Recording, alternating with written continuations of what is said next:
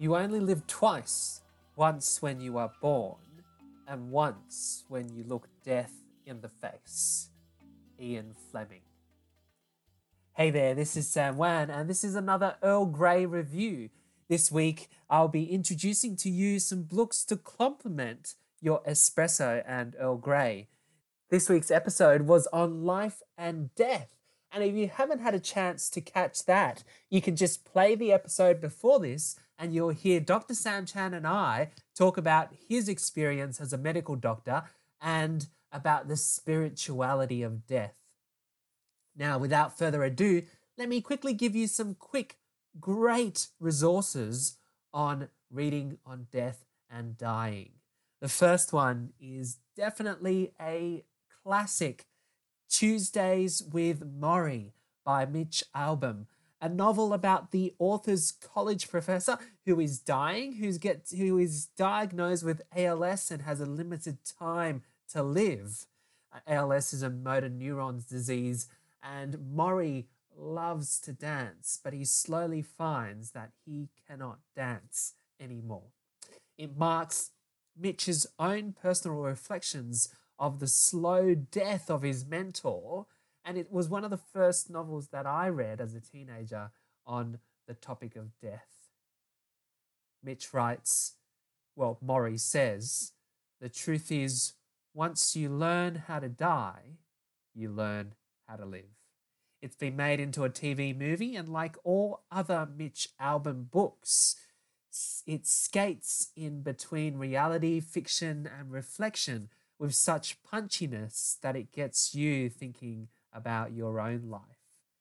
The second book that I want to recommend is When Breath Becomes Air, which is a book that we talked a lot about in our podcast. It's a memoir written by Paul Kalanithi, a doctor who is at the cusp, who was at the cusp of training to be a neurosurgeon. He was heading into a star career path as an instructor at Stanford's Department of Neurology and a fellow of neurosciences. And in this book, he is diagnosed with inoperable lung cancer.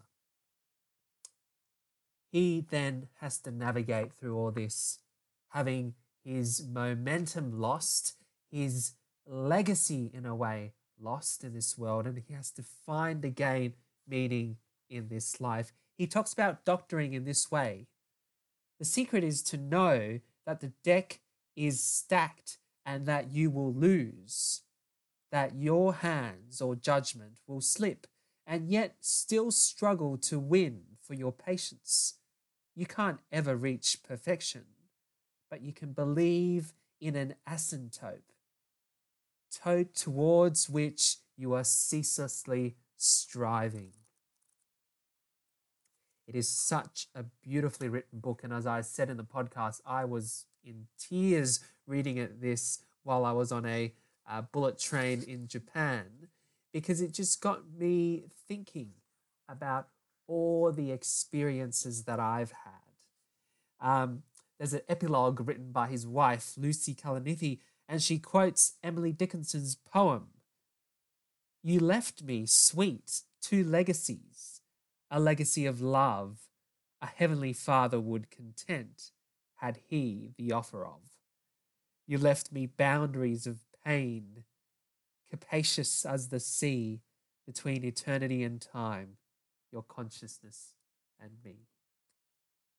She writes, This book carries the urgency of racing against time, of having important things to say. Paul confronted death examined it, wrestled with it, accepted it as a physician and a patient. He wanted to help people understand death and face their mortality.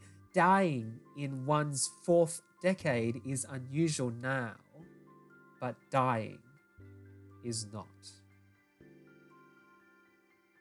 The other thing that I mentioned in our podcast is the play Wit, which is by, let me just have a look, Margaret Edson. And last time it was produced by the Glockenspiel House, I believe, and it was played in the uh, Seymour Theatre. There's actually a movie version of it starring Emma Thompson and Christopher Lloyd, who is uh, famous for Back to the Future, I believe. Emma Watson stars as the uh, the professor who is who is diagnosed with metastatic metastatic stage four ovarian cancer, and Christopher Lloyd stars as the oncologist. There's a beautiful line in that play that says, "You cannot imagine how time can be so still.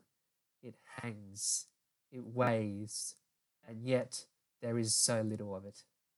It goes so slowly, and yet it is so scarce.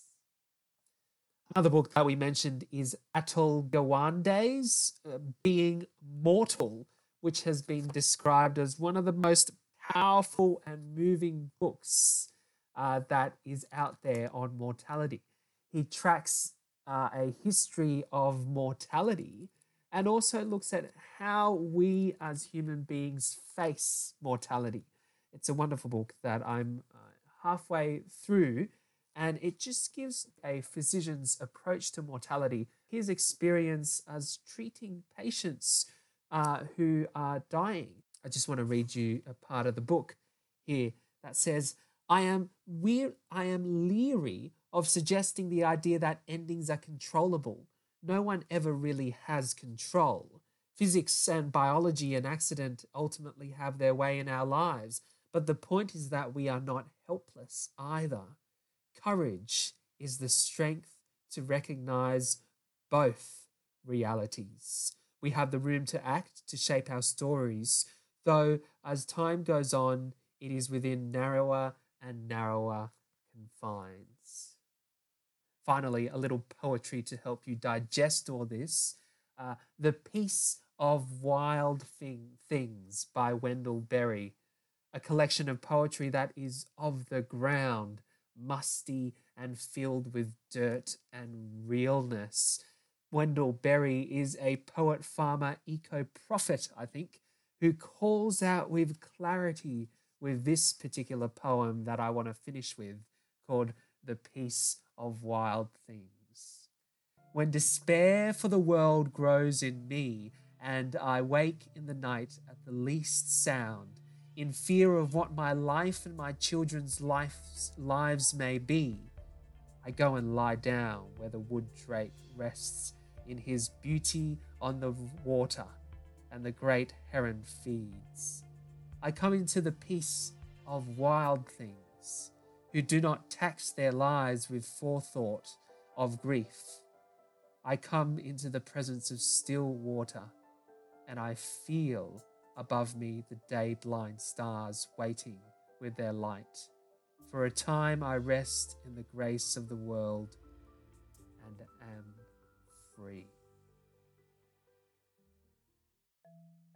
This has been a quick uh, review, Earl Grey review, and you can find all these books available at your local online bookstore, the Little Locks Bookshop up in Katoomba where you can buy all these wonderful books and more. And I'm looking forward to seeing you next week as we talk about timefulness, one of my favorite topics on Conversations with Earl Grey.